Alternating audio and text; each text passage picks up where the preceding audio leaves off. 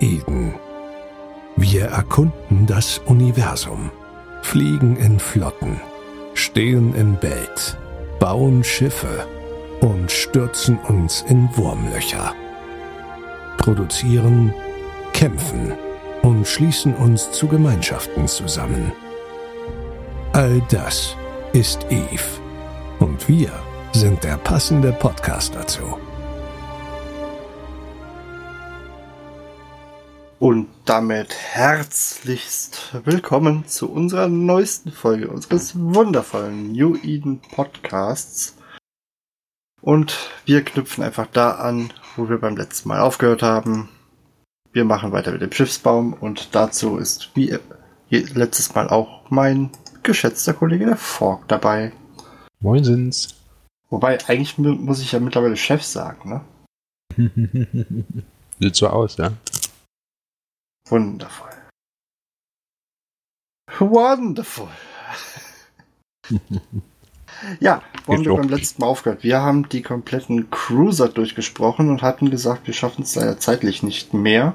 Wir müssen heute auch ziemlich genau Feierabend machen. Von daher würde ich sagen, äh, fast ohne große Umschweifen. Ähm, wir wurden gefragt, was mit den Player Stories Folgen äh, ist. Ähm, ich werde dazu entweder noch was zusätzlich aufnehmen und das mit hinten dranhängen. Oder ich werde einen Blogpost dazu machen, sonst wird das nämlich, glaube ich, alles zu knapp. Aber äh, ihr werdet es ja dann lesen. In dem Sinne, Fork, wollen wir direkt loslegen. Was trinkst du heute? Ich wollte fragen, was trinkst du denn? Ich Wasser. trinke was, was, was furchtbar fieses. Ich trinke nämlich Flim. Das ist ein Kölner Pflaumenschnaps, war Likör. Okay, du hast also dich richtig vorbereitet darauf, ja. Die Vorbereitung sah so aus, dass ich in den Keller gegangen bin und äh, geguckt habe, was da ist. Genau. und ich bin im Moment auf Gerolsteiner Wasser. Oha. Ja, ganz hart, ich weiß. Ich muss aber zu. Ein bisschen traurig. Ja, so ein bisschen. Gut, fangen wir einfach an. Wir beginnen. Ähm, wie fast jedes Mal oder jedes Mal mit den Amas und ich glaube, wir sind diesmal sogar. Es gibt ja nur vier, vier T3 Cruiser, ne? Mhm, gibt nur vier. Gut, dann fangen wir direkt an und äh, bei den Amar ist es die Legion. Mhm. Sollten wir, oder sollten wir vorab klären, was ist ein T3 Cruiser oder machen wir das jetzt einfach mittendrin, mittendrin, oder? Mhm. Das können wir am besten, denke ich, von weg mal kurz erklären. Hier übt sich nachher vieles. Mm. Das Tolle an Landcruisern ist, dass die modular aufgebaut sind. Es gibt inzwischen noch vier Module, glaube ich, die quasi alle separat geskillt werden können, hochgelevelt werden können mit den Skills. Und diese Module erlauben den T3-Cruisern es jeweils in verschiedene Rollen zu schlüpfen. Das heißt, eigentlich ist der T3-Cruiser ein Schiff für alle Fälle, so quasi. Ja, die, die, hm? die eierlegende Wollmilchsau. So ein bisschen ja, weil ich kann die Module einfach austauschen am Schiff. Dann bekommt das Schiff völlig andere Bonus, auch ein anderes Slot-Layout. Und das bedeutet natürlich, dass das äh, Schiff in sich schon mal total umgebaut werden kann. Und seit einiger Zeit kann man dann auch inzwischen noch die Rigs austauschen, als, als einzige Schiffsklasse in ganz Eve bei T3-Cruisern. Und das heißt natürlich, dass eigentlich ein T3-Cruiser eine Hülle ist, mit dem mit ein paar Modulen, da austauschen kann. Wobei man sollte vielleicht sagen, Rigs ähm, dann, es ist die, das einzige, wo man die Rigs ausbauen kann, ohne dass sie kaputt gehen, weil man kann sie ja sonst genau, auch ausbauen. Ja, das stimmt. Man kann sie sonst auch ausbauen. Aber sie gehen halt mit der D3-Kurse nicht kaputt. Ja, das ist korrekt. Genau, aber äh, und wie gesagt, dadurch kann halt die 3 Kurse fast alle Rollen erfüllen. Es gibt dann ein paar Sondermodule, die andere Schiffe nicht haben. ähm, zum einen können T3s halt, dann haben sie ein Modul, was ihnen erlaubt, ähm, durch Bubbles durchzuwarpen, was sonst nur Interceptoren können. Ausgewählte andere Schiffe. Ähm, ansonsten gibt es auch Modul, gibt dann halt wirklich für jede mögliche Rolle ein Modul. Das heißt, es gibt ein Cloaking-Modul, das einem erlaubt dann auch von Black Ops gebrischt zu werden, was einem halt es erlaubt, Cover Ops Cloakings zu benutzen. Es gibt Damage-Module, meistens jeweils zwei pro, pro Nation, für die beiden Damage-Typen, die diese Nation halt dann quasi macht.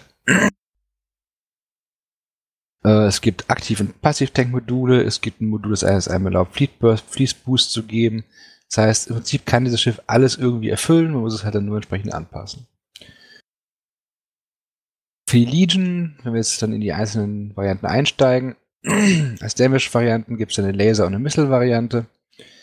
Ähm, die Legion ist in der Regel nicht das Schiff mit dem höchsten Damage, ist relativ tanky dafür. Ähm, ja, und ansonsten, wie gesagt, ist sie halt wie alte das halt ultra flexibel. Das heißt, ich werde, werde jetzt auch nicht gar nicht so großartig lange auf jedes Modul eingehen, weil das ist viel, zu weitläufig. Ähm, sie hat den, auch wieder ein Ivo-Modul, was ihnen den Neut-Bonus als Ivo für die Armar eben erlaubt. Von daher fällt sie halt da so ein bisschen in ihre äh, Rassenrolle rein. Und ich denke, das ist es im Großen und Ganzen das Wichtigste zu Legion. Die Legion wird nicht so gern geflogen momentan. Sie leidet halt, wie so häufig bei Armar-Schiffen, unter diesem Problem, das sie hat, hat, hat wegen Geschwindigkeit und Reichweite. Ähm, aber an sich ist sie ein grundsolides Schiff, von daher, ähm, sie wird momentan als Fleetschiff nicht so oft geflogen. Ich zum Beispiel fliege sie als Faction Warfare Missionsschiff, das ist dafür sie ganz nett. Äh, als Heavy, äh, Heavy Assault Missile Variante. Aber ja, sie ist halt momentan nicht so ähm, das Schiff, was jetzt voll in der vollen Mode ist. Aber sie ist auf jeden Fall nicht schlecht. Gut. Dann gehen wir direkt weiter und dann kommen wir zu meinem bisherigen absoluten Lieblingsschiff. Und zwar bei der Kaldari ist es die Tango. Wie wir genau. eben schon gesagt haben, ähm, die wird, glaube ich, hauptsächlich mit äh, Railguns oder ähm, Light- bzw. Heavy Missiles geflogen. Heavy Missiles, ich glaube kein Light Missile Bonus, das heißt Rapid Lights würden da ausfallen. Okay. Aber ja. Ähm, also. Sie hat mit dem Nightfire und dem Ghostbird zwei richtig mega schicke Skins. Ich glaube, das sind auch so mit die einzigen Skins, die ich mir im Spiel mal wirklich gekauft habe, weil ich sie haben wollte. Also so für, äh, ich kaufe mir die Plex, damit ich mir den Skin kaufen kann. ja, die, die Tango ist, hat echt tatsächlich von den C3 mit die hübschesten Skins, das muss man ihr lassen, ja.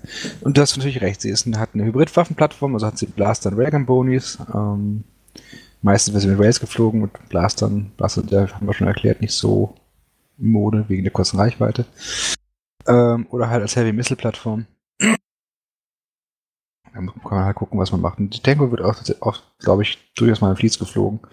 Äh, wobei sie halt auch, da ist es seit Jahren mh, hm, relativ weit vorne, so als Ninja, Ninja äh, Plex-Schiff fürs 00 das wird sie sehr gerne benutzt, weil sie halt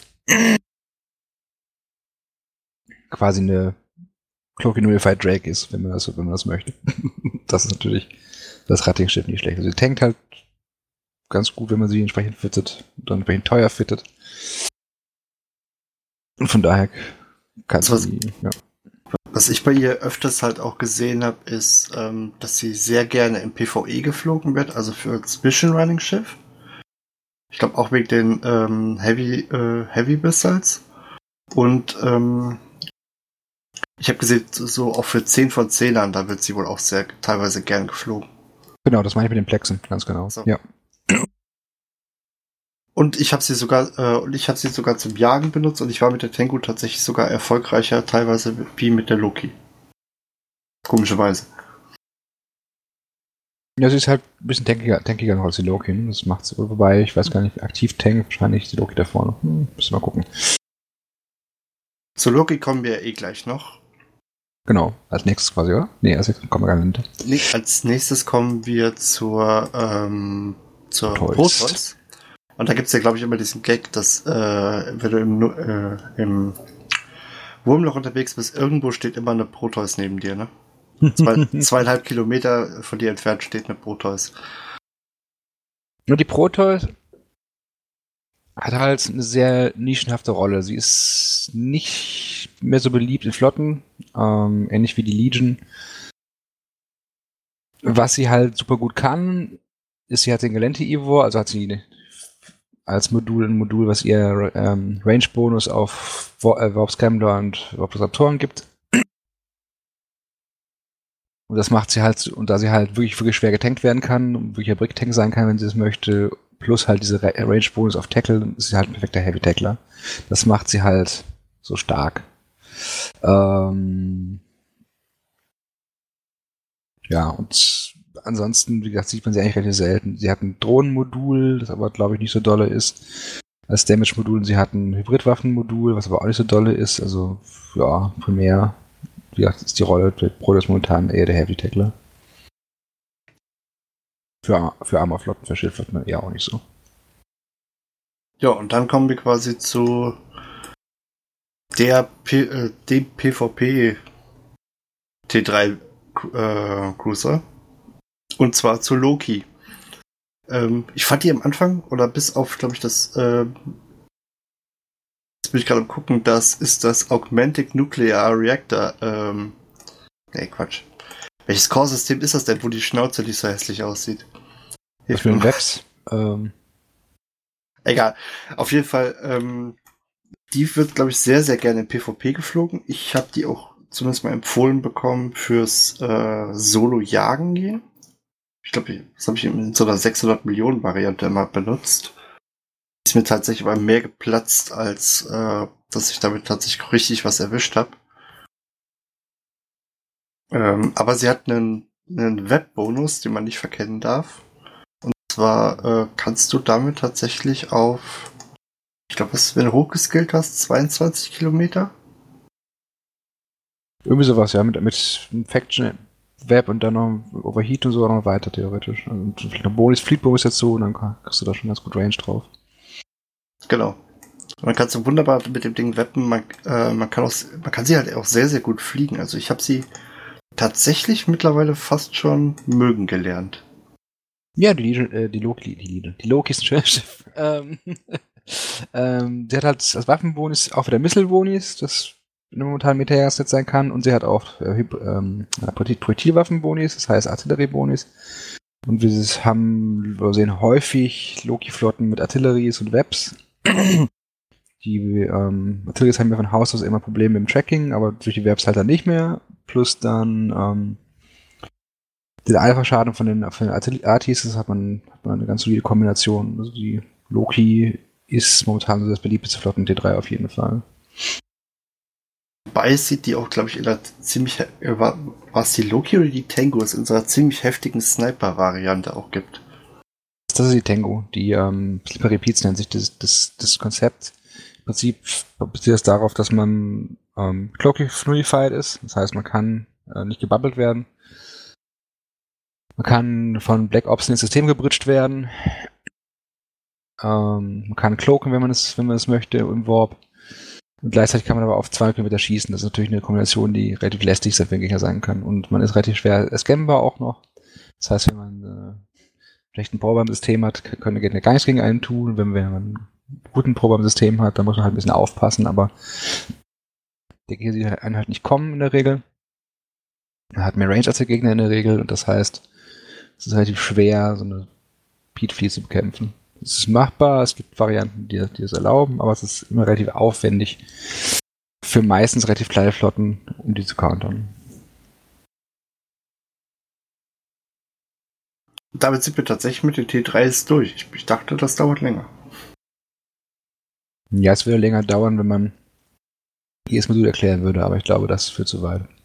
Ich glaube, das wäre auch eher was für eine Spezialfolge als äh, so eine Über Übersicht. Ja, ich denke, das wäre vielleicht irgendwas, was man irgendwann mal machen könnte. Genau. Ja, dann haben wir im Prinzip als nächste Kategorie kommt ja dann die Battle Cruiser. Mhm. Und da können wir wieder am Anfang starten. Ich glaube, da müssen wir gleich mal durchgehen, ob es da von den Faction-Varianten auch welche gibt. ja, gibt es. Okay. Gut, dann gehen wir wieder zu, äh, zur Fox-Fraktion, den Amar, und fangen direkt mit der äh, Prophecy an. Ich, der Name sagt mir jetzt tatsächlich was. Ich hab's, äh, hab aber jetzt auch nichts im Einsatzgebiet über sie im Kopf, muss ich zugeben. Ähm, die Prophecy ist im Prinzip ein Drohnenboot mit extrem viel Tank. Das heißt, was sie hat, ist ein Drohnenbonus und ein ähm, Armor HP, äh, ein Armor Resistance Bonus. Ähm, die Kiste kriegst du extrem hart getankt. Wie gesagt, Drohnenboni sind ganz nett, aber hauptsächlich der Hauptgrund, wofür sie genutzt wird, ist momentan in Todesschiffe. Das sind T1 Battlecruiser, also wenn ihr versichert, ja, fast kostenneutral. Äh, und tankt halt wie Sau. Und die Kombination erlaubt es ihr halt relativ safe als in Tosa unterwegs zu sein. Und der verbündeten Flotte, wenn sie beschossen wird, halt häufig noch zu Hilfe zu kommen, während andere Schiffe halt einfach zu, zu weich sind. Also wie gesagt, die Prophecy ist momentan eigentlich primär ein Toses Schiff. Und sie kann ein Command Burst äh, Modul finden.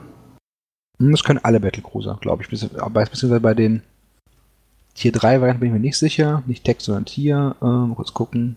Genau, die ähm, Attack Battlecruiser können es nicht.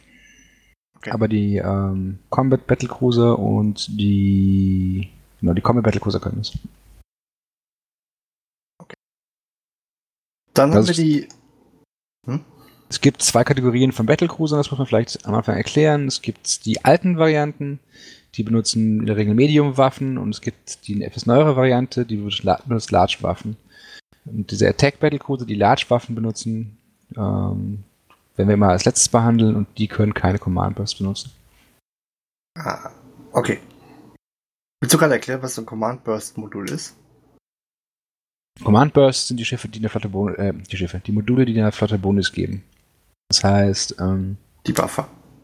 Die generieren dann um das Schiff herum eine, Area of Effect und in dem, diesem Bereich kommen alle, die in der Flotte sind, dann den Bonus, der gerade geboostet wird. Also Hammer-HP, besseres Reparieren, äh, bessere Resistenzen, weiteres Aufschalten und so weiter. Okay. Dann gehen wir einfach weiter. Die Harbinger. Ich glaube, den Namen habe ich mir tatsächlich noch nicht so oft gehört. Die Harbinger ist eigentlich ein schönes Schiff. Ähm, Was sagst du bei allen Armar-Schiffen? ich bin ein bisschen biased. Ähm, die haben wir tatsächlich auch, sieht man ab und zu mal so zwischendurch, die sind ein bisschen un unorthodox. Es gibt immer wieder Gruppen, die die relativ erfolgreich fliegen. Ähm, die Harbinger ist im Prinzip ein Dämmerschiff. Also der große, die große Stärke der, der Harbinger ist einfach, dass sie relativ viel Schaden raus, rausdrücken kann. Ähm, sie hat, lass mich kurz gucken, sieben, sechs Waffenslots. Ähm, Dazu hat sie einen 10% Bonus auf die ähm, auf den Damage und die Activation Cost, äh, die Aktivierungskosten von, von ähm, Medium Lasern. Und ähm, das macht sie halt zu einem echt relativ soliden ähm, Damage Dealer. Und dazu kommt noch der äh, Optimal Range Bonus, den sie als Rollenbonus hat für 25%. Das heißt, sie kann sogar einigermaßen weit schießen. Was wir ja gelernt haben bei Amarschen immer so ein bisschen ein Problem sein kann, wenn, äh, wenn die halt relativ träge sind. Wenn sie es nicht können, dann wird es schwierig. Aber ja, also es gibt immer wieder so kleinere Gruppen, die die fliegen und man kann mit der Harbinger tatsächlich relativ erfolgreich PvP machen. Ah, gut. Dann gibt's äh, die Oracle. Das mhm. wird dann eine von denen sein, die du eben meintest, von den, ähm, die jetzt die Large-Waffen fitten können. Genau. Ich weiß nur, wir sind die Dinger mal geflogen, als wir ähm, oh, während so einem Highsec-Krieg angefangen haben, irgendwas abzureißen, meine ich. Dafür sind wir, oder ich glaube, das war eine Flotte von von, von Richie, der hat die Dinger, glaube ich, mal ausgerufen. Ich habe irgendwo im, im Highsec noch sogar eine rumstehen. Da irgendwie vor sich hin gammelt, weil äh, ich sie nicht mehr fliege oder wegfliegen wollte. ja, du hast im Prinzip genau recht. Also die Orakel wird häufig so als äh, Belagerungswaffe benutzt, wenn man das, so sagen möchte. Vorteil ist halt, dass sie nicht nachladen muss. Das heißt, am Ende des Tages kannst du die vor eine Struktur stellen, die Waffen anmachen und dann warten, bis das Cycle durch ist, also bis quasi das, die Struktur runtergeschossen ist. Mm. Das heißt, ähm, sie hat Large-Waffen, die hat einen Waffenbonus auf die Large-Waffen. Ähm, das heißt, sie macht relativ viel Schaden, sie ist relativ günstig, äh, sie ist relativ fix unterwegs, was auch ganz nett ist.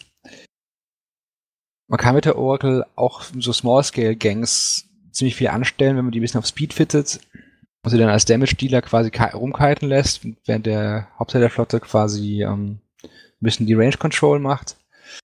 für die Orakel oder die Orakels, je nachdem wie viel man hat, ähm, dann können die tatsächlich sehr effektiv sein. Ist nichts für Riesenflotten, dafür sind sie einfach zu weich und auch äh, ja, waren sie einfach zu weich, muss ich zugeben. also sie, sie tanken nicht genug. ähm, aber man sieht sie halt durchaus im Small, im Small Scale. Was halt auch wieder für einer Marschchef ein Problem ist, ist halt, dass sie halt auf nur eben Termschaden machen kann. Das heißt, bei großen Flotten, wenn es beißt, ein Scouten, dann ähm, ist man halt leicht counterbar. Darum sieht man sie auch nicht so viel im Large Scale. Weißt du, woran die mich erinnert? Hm? Einfach, du, äh, hast du den Film Alien vs. Predator gesehen, wenn der einfach den Kopf abmacht von dem Alien und nimmt das Ding so als äh, Schild. wie so ein Alien-Kopf von. Ich finde, die sieht aus wie bei, wie bei Portal, das, das Viech. Diese Bots. Ich habe Portal ehrlich gesagt, glaube ich, gar nicht so weit gespielt. Ich habe es immer mal vorgehabt, aber. Ja, wenn du es mal tust, wirst du sehen, was ich meine. Okay. Äh, wollen wir weitergehen oder direkt die Heavy-Variante nehmen? Lass uns direkt noch die Defection-Variante mitnehmen, dann können wir die Command Destroy nachher. Dann haben wir nämlich da die Harpier Navy. Harpier Navy. Harbinger. Harbinger, Entschuldigung. mein Fehler. Äh, genau, die Harbinger ist eigentlich das gleiche in grün wie die ähm, normale Harbinger. Der große Vorteil ist, dass sie ein bisschen fixer unterwegs ist und dass sie äh, einen Tracking-Bonus hat. Das heißt, die wird dann auch relativ stark gegen kleinere Schiffe und sie hat ein paar mehr Slots. Ah, okay. Also die Harbinger Navy Issue ist ein Schiff, das ich sehr schön finde. Sie ist halt leider ein bisschen teuer für das, was sie tut, aber naja, mal gucken. Gut. Dann geht's weiter. Und wir kommen zu den Kaldari. Und da kommen wir zu einem. Hm? Ja. Das. Da kommen wir zu einem Schiff, was wir ewig, glaube ich, in der Doktrin hatten, als ich es fliegen konnte und das alles, wollte es auf einmal wieder keiner mehr haben. Und zwar die Ferox. die Ferox, also die Ferox ist, wird immer noch von vielen geflogen. Sie ist immer noch ein solider äh, Battlecruiser. Sie hat einen Damage-Bonus und einen Optimal Range-Bonus. Das heißt, für ein relativ billiges Schiff hat man ein relativ tankiges Schiff, das echt viel Reichweite hat. Also viele, ich nenne es mal in Anführungszeichen, Mid- und Low-Tier-Allianzen nehmen, die als äh, Home-Dev-Doktrin zum Beispiel, weil sie einfach billig ist. Das heißt, wenn irgendeine FCC mal in großen Mengen versägt, dann kostet es halt immer noch relativ wenig. Und gleichzeitig ähm, ist sie halt für das, was sie kostet, relativ stark. Muss aber auch gleichzeitig sagen, dass sie halt gegen richtig starke Doktrin halt nicht mithalten kann. Also wenn wir das vergleichen mit einer Eagle-Doktrin, die hat dann halt nochmal deutlich mehr Reichweite und noch ein bisschen mehr Tank und ist noch kleiner von der Sick her und dadurch halt einfach besser. Oder Tengus oder was auch immer, oder Gilas. Eins gegen eins haben die Feroxe da in der Regel keine Chance. Was sie halt dann stark macht, ist die, die Kosten. Weil ich halt einfach fünf Feroxe verlieren kann, bevor ich eine Eagle drin habe, so ungefähr. Und gleichzeitig ähm, was sie auch stark macht, ist, dass, dass sie relativ skill, low skill mäßig fliegbar ist. Das heißt, viele Leute können sie fliegen, man kann sie in großen Numbers relativ leicht fielden. Jo. So, jetzt ist die Frage, wollen wir das Fass aufmachen? Can I bring my Drake? genau, wir kommen zu einem, glaube ich, sehr, sehr populären, oder es war, glaube ich, ein sehr, sehr populäres Schiff. Es war die Drake. Ähm, ich habe mir tatsächlich auch eine gekauft. Ich weiß gar nicht, ob ich jetzt die. Doch, die Drake habe ich immer noch, ich glaube, für Mission äh, Miss, Level 3 Missionen. Die kann man mit dem Ding nämlich super gut fliegen. Level 4 packt sie nicht mehr. Oder habe ich eine Raven? Ich glaube, äh, nee, ich glaube, eine Drake habe ich rumstehen noch. Ja, die, ähm, also, genau, die Drake ist einfach eine Ikone, so gesehen. Alle kennen sie. Sie wird halt nicht mehr, nicht mehr so viel geflogen wie früher. Tatsächlich, ich habe eine Drake. ich hatte aber auch eine Raven, aber die ich äh, irgendwie bin ich ja wieder zurückgewechselt. Okay. Also die, die Drake war früher mal ultra, ultra beliebt. Inzwischen ist sie nicht mehr so. Sie wurde irgendwann mal genervt. Mm. Man sieht sie immer noch hin und wieder mal so als Flottenschiff irgendwo auch tauchen, wenn jemand mal wieder einen Rappel hat ein bisschen mit der rumprobiert und sie kann durchaus effektiv funktionieren, wenn die Leute wissen, was sie tun. Sie ist halt bei weitem nicht mehr so gut und nicht mehr so populär, wie sie es mal war, muss man einfach so sagen. Ähm, sie ist ein, hat einen Tank-Bonus und einen Heavy Missile-Bonus. Ähm, gleichzeitig auch einen Range-Bonus, bzw. einen Velocity-Bonus auf Heavy, für die Heavy, Heavy Missiles. Ähm, das macht sie schon zu, zu, einem soliden Schiff, ohne Frage, aber sie ist halt nicht mehr so stark und so gut, wie sie es mal war. Und äh, 4% äh, Schildresistenz. Genau, 4% Resistenzen und 10% äh, Missiles. Hätte ich nicht gesagt. Oh. Und es gibt ja. die mit einem Headhunter-Skin, sehe ich gerade. Ja, und diversen anderen. Ja, ich bin ja so ein bisschen da. Gut, dann kommen wir zu Naga. Ähm, kenne ich gar nicht. Die Naga ist wieder ähm, so. Wenn ich das Ding so angucke, ein zweischneidiges Schwert. Ja, eine Schwerthülle, man weiß es nicht. Nee, aber die, die Naga ist im Prinzip das gleiche wie die Oracle. Das heißt halt wieder die Large-Waffen-Bonis auf Hybridtürme, äh, Reichweiten-Bonis und Damage-Bonis. Ähm, die wurde früher ziemlich viel geflogen. Zwischen halt auch nicht mehr so sehr. Im Prinzip ist das das gleiche von der Idee her, fast das gleiche wie eine, ähm, wie eine Rock. Macht, glaube ich, so ein bisschen mehr Schaden als eine Rock. Dafür ist sie aber deutlich weicher. Das ist genau ihr, ihr Problem. Sie ist einfach viel zu squishy für Large-Scale PvP. Ähm, aber sie taucht sicherlich ab und zu nochmal als kleiner Sniper auf. Also sie ist halt, hat halt mörder viel Reichweite, das macht sie sehr stark. Äh, hat ihre großen Türme drauf, macht relativ viel Schaden damit. Das heißt, in der richtigen Rolle als Sniper, wo sie nicht tanken muss und weg und noch wegstehen kann, ist sie sehr, sehr gut. Sie ist halt, das ist auch noch ein Problem bei, bei den meisten, wie bei den meisten, meisten Kalagerschiffen. Sie ist nicht super schnell. Das heißt, ähm, sie muss ein bisschen aufpassen, wenn sie jemand approach, dass sie wieder wegwarpen kann. Ja, zu der absoluten Superschnecke kommen wir ja nachher noch. äh, vielmehr wahrscheinlich eher nächste Woche.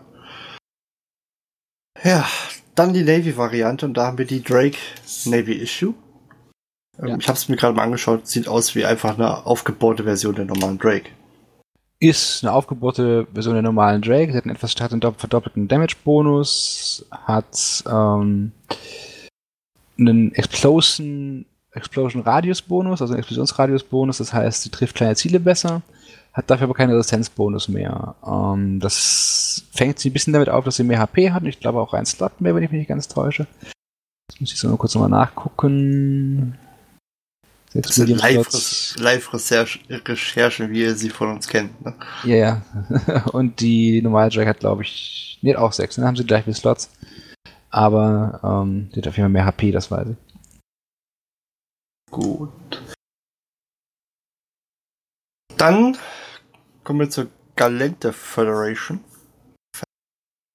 Da kommen wir zur Brutex. Ähm, kenne die Brutex. Ich weiß, die ist mal auch zwischendurch mal so geflogen, aber es ist eher so ein Zwischending.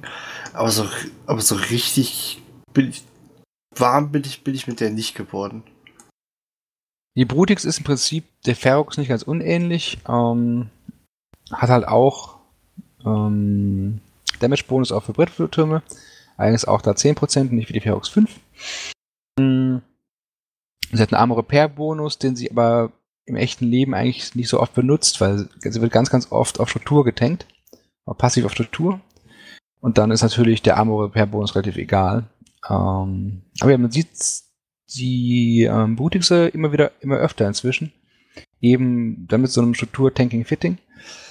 Ähm, weil sie halt tatsächlich mit dem Strukturtank relativ hohe HP-Zahlen bekommt. Und ähm, gleichzeitig kann sie halt auf, mit, ihren, mit ihren Railguns dann äh, auf relativ großen Distanzen kämpfen, macht vergleichsmäßig viel Schaden. Ähm, ist von der Spielweise her so ähnlich wie eine Oracle, also auch als Kiter für kleine Gangs, die dann supported wird von, ähm, von einem Tackle Core, der dafür sorgt, dass die Schiffe nicht so viel Damage fressen, dass sie irgendwie rauswarten müssen. Und einen Police Skin. Und einen Police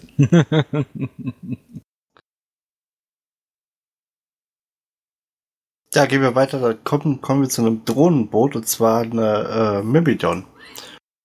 Genau. Die Murmel. Ähm, Murmel. Murmel, Murmel, ja. Urmel, was auch immer. Ähm, die Myrmidon ist, wie gesagt, ein Drohnenboot. Sie hat ähm, eigentlich eine 100, ähm, wie ist die Einheit dafür? 100 Units Bandbreite, Terra, nee, Terraflux nicht. Mbit pro Sekunde, das war es, was ich gesucht habe. ähm, Bandbreite. Das heißt, sie kann maximal vier Heavy-Drohnen oder vier Sentry-Drohnen kontrollieren. Hat also weniger Schaden als zum Beispiel eine Dominix oder früher die vielberufene VNI oder auch die Ishtar. Da hängt sie ein bisschen hinterher. Sie hat einen ähm, Tank-Bonus, also einen Armor-Repair-Bonus, der es ihr erlaubt, ähm, relativ gut zu tanken. Und gleichzeitig hat sie halt auch noch ein paar Waffenslots, zwar keine Boys auf den Waffen, aber immerhin fünf Waffenslots. Das heißt, theoretisch kann man die schon als Rettingboot benutzen. Wenn man die Türme noch mit benutzt, kommt man auf ganz brauchbare Damage-Zahlen für den Preis des Schiffes. Also ist sicherlich nicht äh, die Antwort auf alle Fragen, aber sie ist ein billig, sehr, sehr billiges ähm, Drohnenboot, das ich, glaube ich, primär im Ratten sehe. Durch den Repair-Bonus ist sie auch als Soloschiff ganz nett, weil sie halt echt gut tanken kann zur Not ähm, und damit den Drohnen okayen Schaden macht. Toll ist es nicht, aber ähm, dafür tankt sie halt dann entsprechend gut. Ich glaube, wir sind die mal im Small Scale ein bisschen geflogen, also wir Schweine. Ja, das kann gut sein. Dafür ist die in der Regel ganz nett. Gut, dann geht's weiter mit der Talos. Auch so, also wieder so ein Schiff, von dem ich bisher noch nichts mitbekommen habe. Talos ist der typische Battlecruiser fürs Ganken. Ähm, ja, acht Large-Waffen mit relativ netten Bonis. Dazu hat sie noch, kann sie noch Drohnen rauslassen, ein paar. Ähm, und sie hat einen Tracking-Speed-Bonus neben dem Damage-Bonus. Das macht sie halt zu einem echt guten Brawler. Wenn du die mit Blastern fittest, ähm, haut die richtig viel Schaden raus und checkt auch noch verdammt gut. Und selbst mit Railguns trägt, trägt sie noch einigermaßen vernünftig. Ähm, ist wie alle diese Tier 3, Tier 3 Battlecruiser eine Glaskanone natürlich.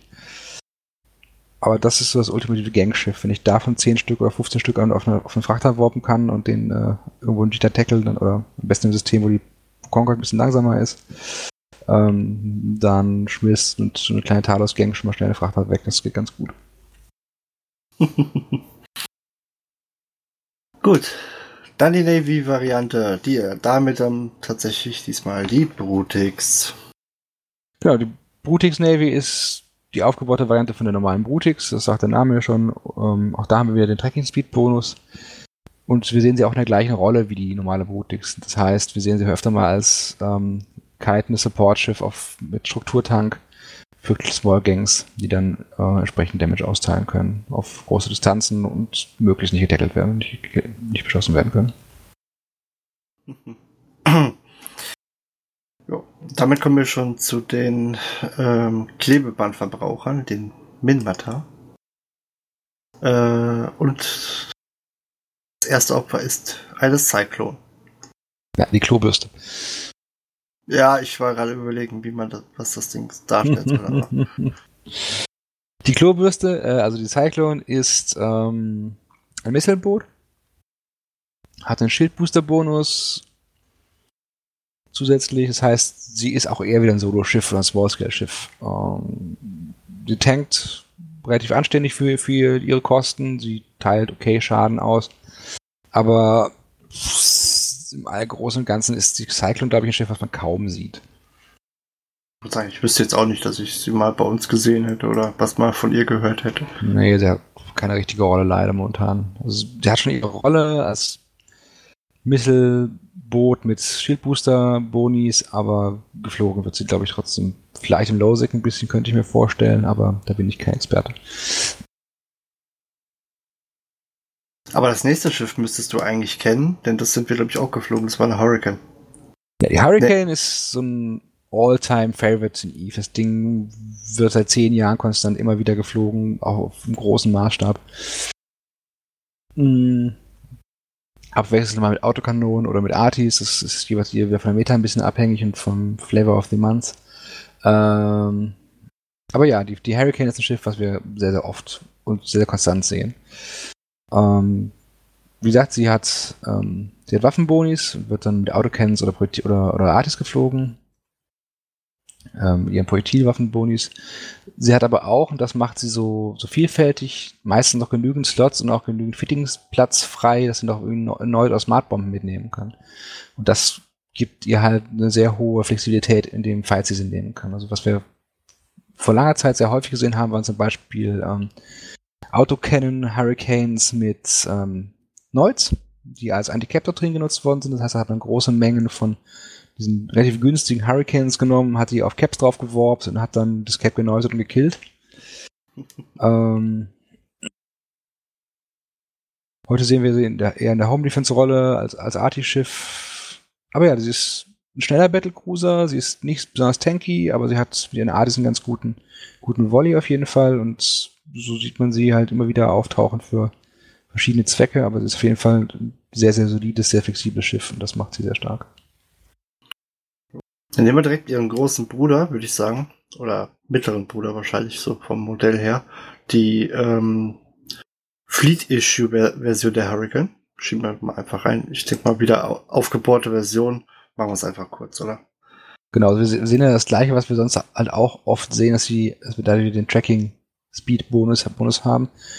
Uh, und das ist genau auch der Punkt, den die Hurricane so ein bisschen hat. Sie hat halt ähm, den äh, hat halt Artis als Hauptwaffe momentan und Artis als lange, lange Reichweitenwaffen schwächeln ein bisschen beim Trecken. Dementsprechend ähm, kann das die Fleeking ganz gut auffangen. Und den Schaden, also dass sie einen Schadensbonus weniger hat, fängt sie dadurch auf, dass sie einfach mehr Schadensbonus hat auf dem einen Bonus. Und sie tankt natürlich ein bisschen mehr wie alle Faction-Varianten auch. Dann können wir als nächstes, der nach einem Hurricane äh, kommt ein Tornado. Tja. Oder eine Tornado? Eine. Schiffe sind immer weiblich. Achso. Gut, dann eine Tornado. die Tornado ist die T3-Version wieder, ist ein ähm, wurde früher häufig geflogen, ist im Prinzip eine AT-Plattform das heißt, die Idee hinter dem Schiff ist auch da wieder die Glaskanone, große Reichweite, der gleiche Alpha wie ein Battleship im Prinzip, ähm, auf einer sehr relativ beweglichen Plattform, aber sehr, sehr squishy. Das heißt,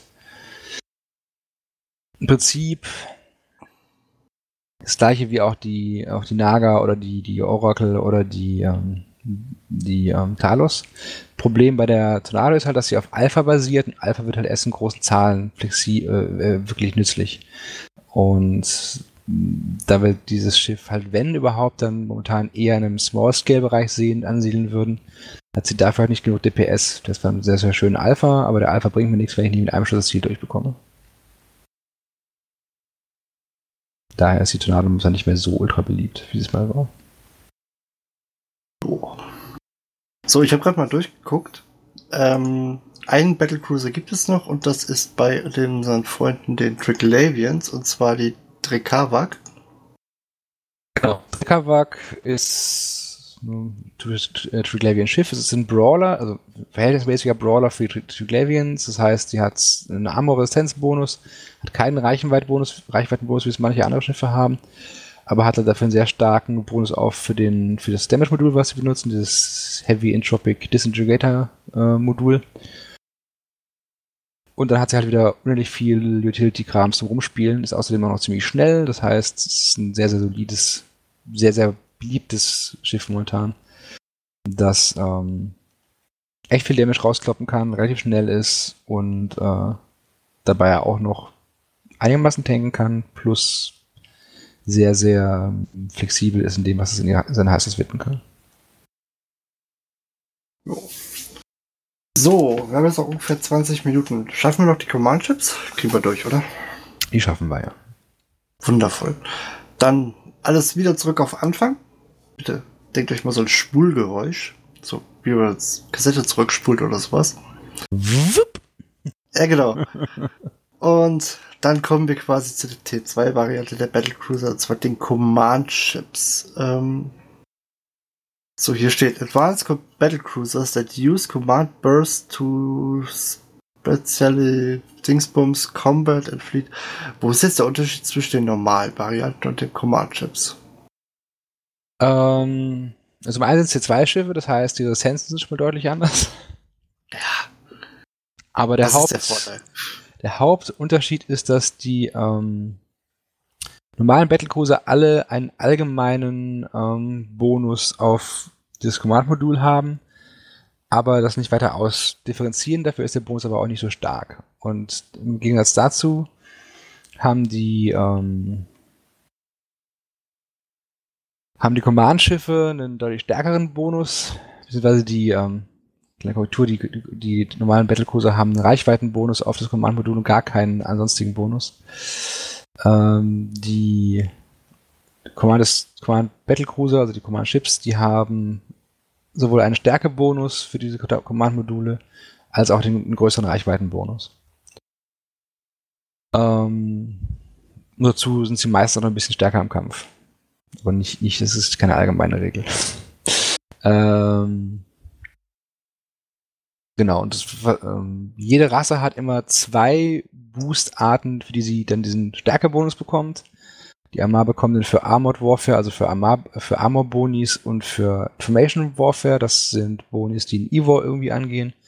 Effektivität von Dampenern oder Tracking-Disruptoren wäre also sowas oder halt auch die ähm, Aufschlagreichweite, dafür gibt es auch einen Information Bonus. Die Kandari haben auch Information Warfare, aber Shield äh, als zweiten Bonus. Das heißt, sie geben natürlich den Bonus auf Shield. Ähm, und dann gibt es noch Galente haben Armor und Speed.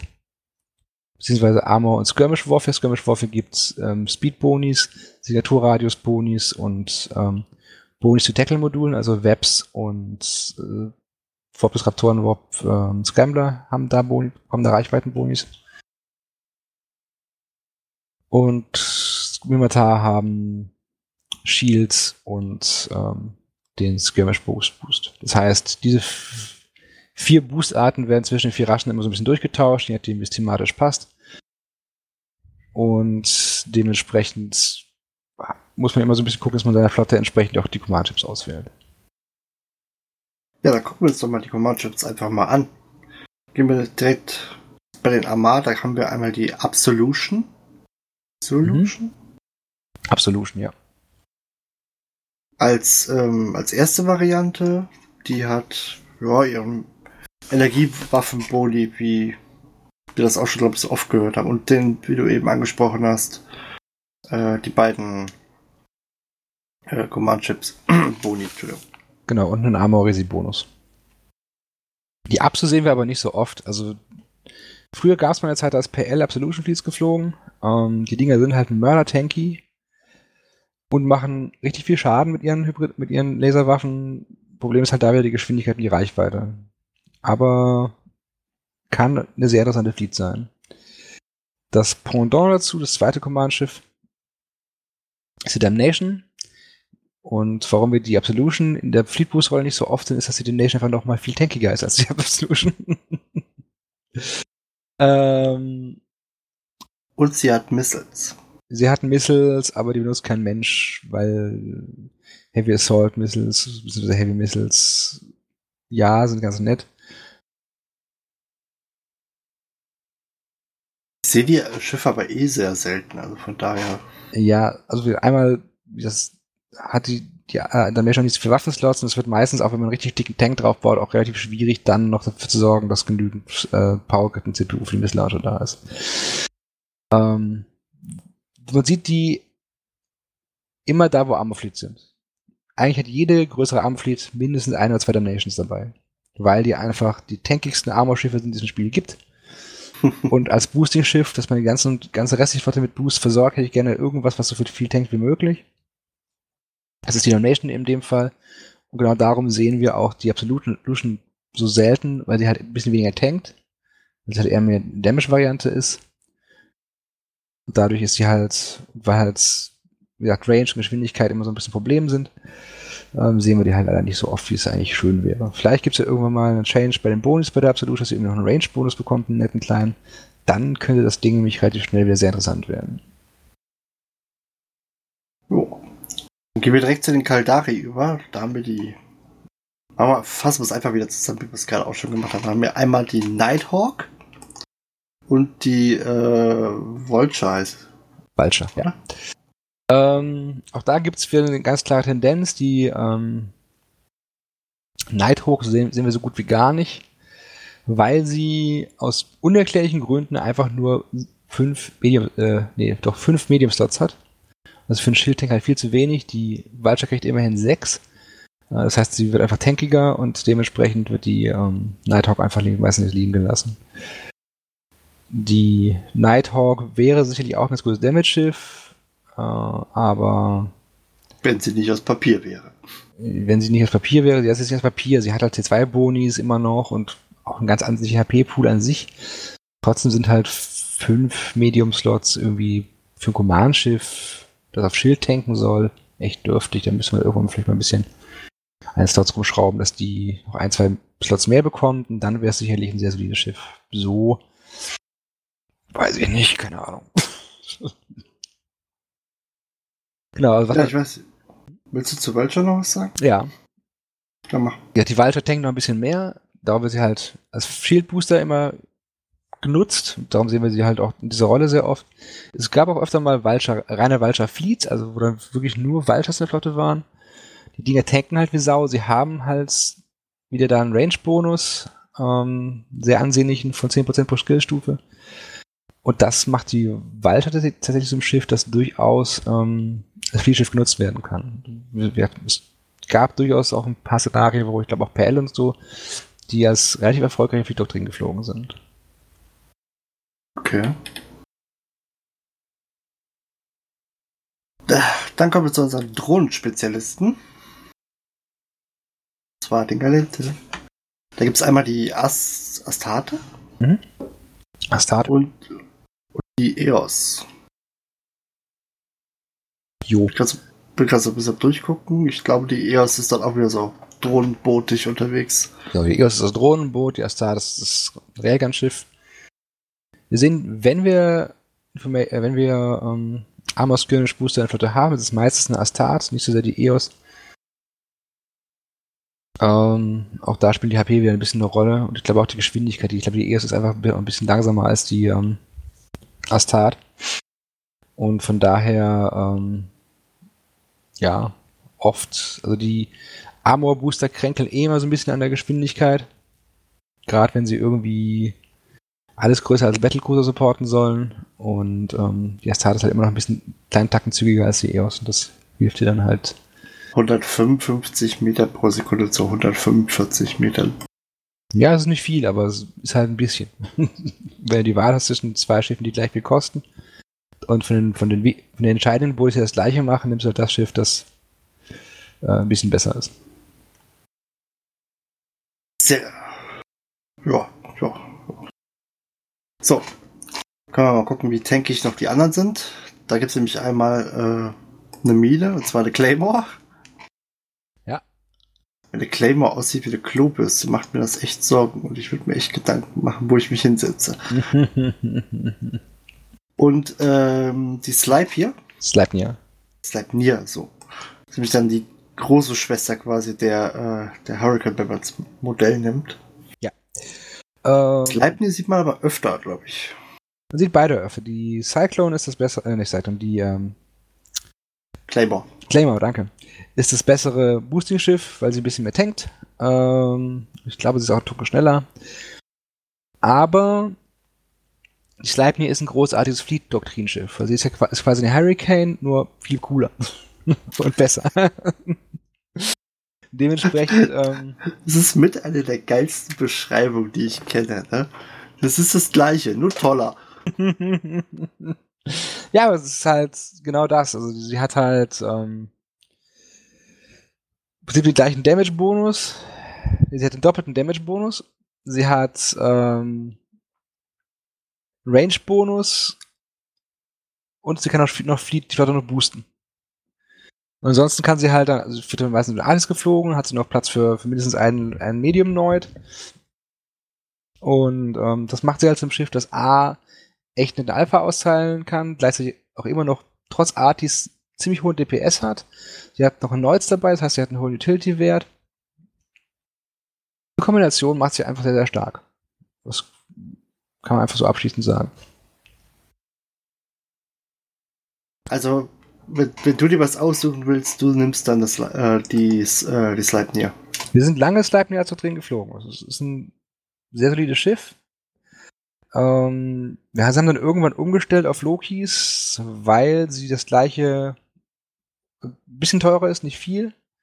So fast das gleiche kostet und halt dann aber noch die Webs mitbringt. Und, und das war das Entscheidende damals, man kann sie ähm, umfitten auf Covered Ops und dann durch die Gegend bridgen mit Black Ops, die mehr Reichweite haben und weniger Fatigue generieren. Darum sind wir damals dann von Slipers auf Locus gewechselt. Der Damage von den, von den Slipers ist besser, Tank ist bei beiden ungefähr gleich. Dafür haben die Locus keine Nolls dabei. Da muss man gucken, gegen was man kämpft, was so der typische Gegner ist, ob der Caps mitbringt oder ob der irgendwas Kleines bringt. Da muss man sich entscheiden, was welches Schiff da die bessere Wahl ist. Aber so vom Kampfwert her würde ich sagen, sind Sleipnir und Loki sehr gleich auf und sind auch kostenmäßig sehr gleich auf. Ähm, muss halt dann ja. genau gucken, was der Gegner ist und was man bevorzugt. Lieber mehr Webs naja, ne, und mehr. Aber eine Logi kostet dich im, im Zweifelsfall vier Tage.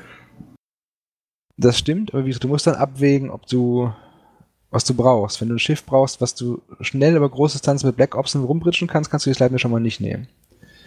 Wenn du Schiff, wenn du eher gegen Gegner kämpfst, die kleine Schiffe bringen, bist du mit der ähm, Loki besser bedient, weil die halt wappen können. Wenn du einen Gegner hast, der viele Caps wirft, ist die Sleipnir das bessere Schiff, weil da halt dann die äh, Neuls zum Tragen kommen oder auch bei, gegen Battleships zum Beispiel.